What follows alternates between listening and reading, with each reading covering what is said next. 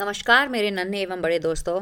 स्वागत है आपका पॉडकास्ट कहानी पे, जहाँ मैं आपकी होस्ट प्राची लेके आई हूँ आज आपके लिए एक छोटी सी, दिल को छू लेने वाली कहानी।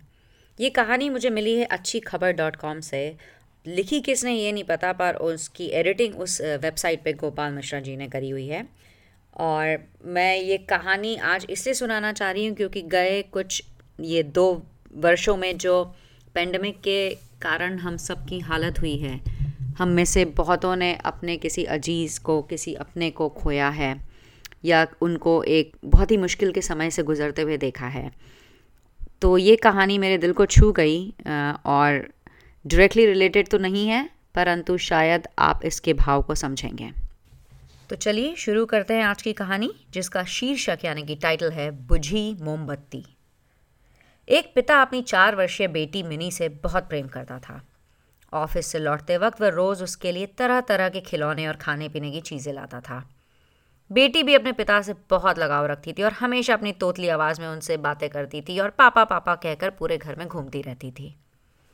दिन अच्छे बीत रहे थे कि अचानक एक दिन मिनी को बहुत तेज़ बुखार हुआ और सब घबरा गए। दो तीन दिन उसका ख्याल भी रखा, लेकिन जब ज्वार कम नहीं हुआ, तब मिनी के पिता उसे अस्पताल लेके गए और उसको वहाँ पे एडमिट भी कर दिया गया। परंतु उसकी बीमारी पकड़ नहीं आई और मिनी की मृत्यु हो गई। परिवार पे तो मानो पहाड़ ही टूट पड़ा और पिता की हालत तो एक मृत व्यक्ति के समान हो गई।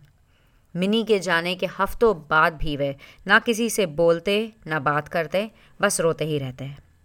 यहाँ तक कि उन्होंने ऑफ़िस जाना भी छोड़ दिया और घर से निकलना भी बंद कर दिया। आस पड़ोस के लोगों और नाते रिश्तेदारों ने उन्हें समझाने की बहुत कोशिश की, पर वे किसी की ना सुनते। उनके मुख से बस एक ही शब्द निकलता मिनी। एक दिन ऐसे ही मिनी के बारे में सोचते सोचते उनकी आँख लग गई और उन्हें एक सपना आया। उन्होंने देखा कि स्वर्ग में सैकड़ों बच्चियाँ परी बनकर घूम रही हैं। सभी सफ़ेद पोशाकें पहने हुई हैं और हाथ में मोमबत्ती लेकर चल रही हैं और उन्हें फिर मिनी दिखाई दी। उसे देखते ही पिता बोले, मिनी, मेरी प्यारी बच्ची, सभी परियों की मोमबत्तियाँ जल रही हैं। पर तुम्हारी बुझी क्यों है? तुम इसे जला क्यों नहीं लेती?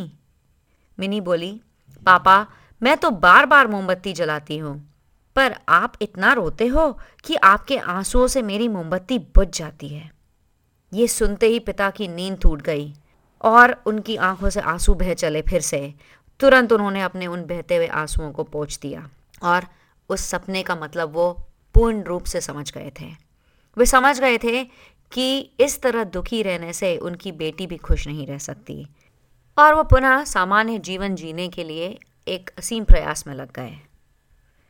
मित्रों, किसी करीबी के जाने का गम शब्दों से बयान नहीं किया जा सकता, पर कहीं ना कहीं हमें अपने आप को मज़बूत करना होता है और अपनी जिम्मेदारियों को निभाना होता है और शायद ऐसा करने ही मरने वाले की आत्मा को शांति देता है।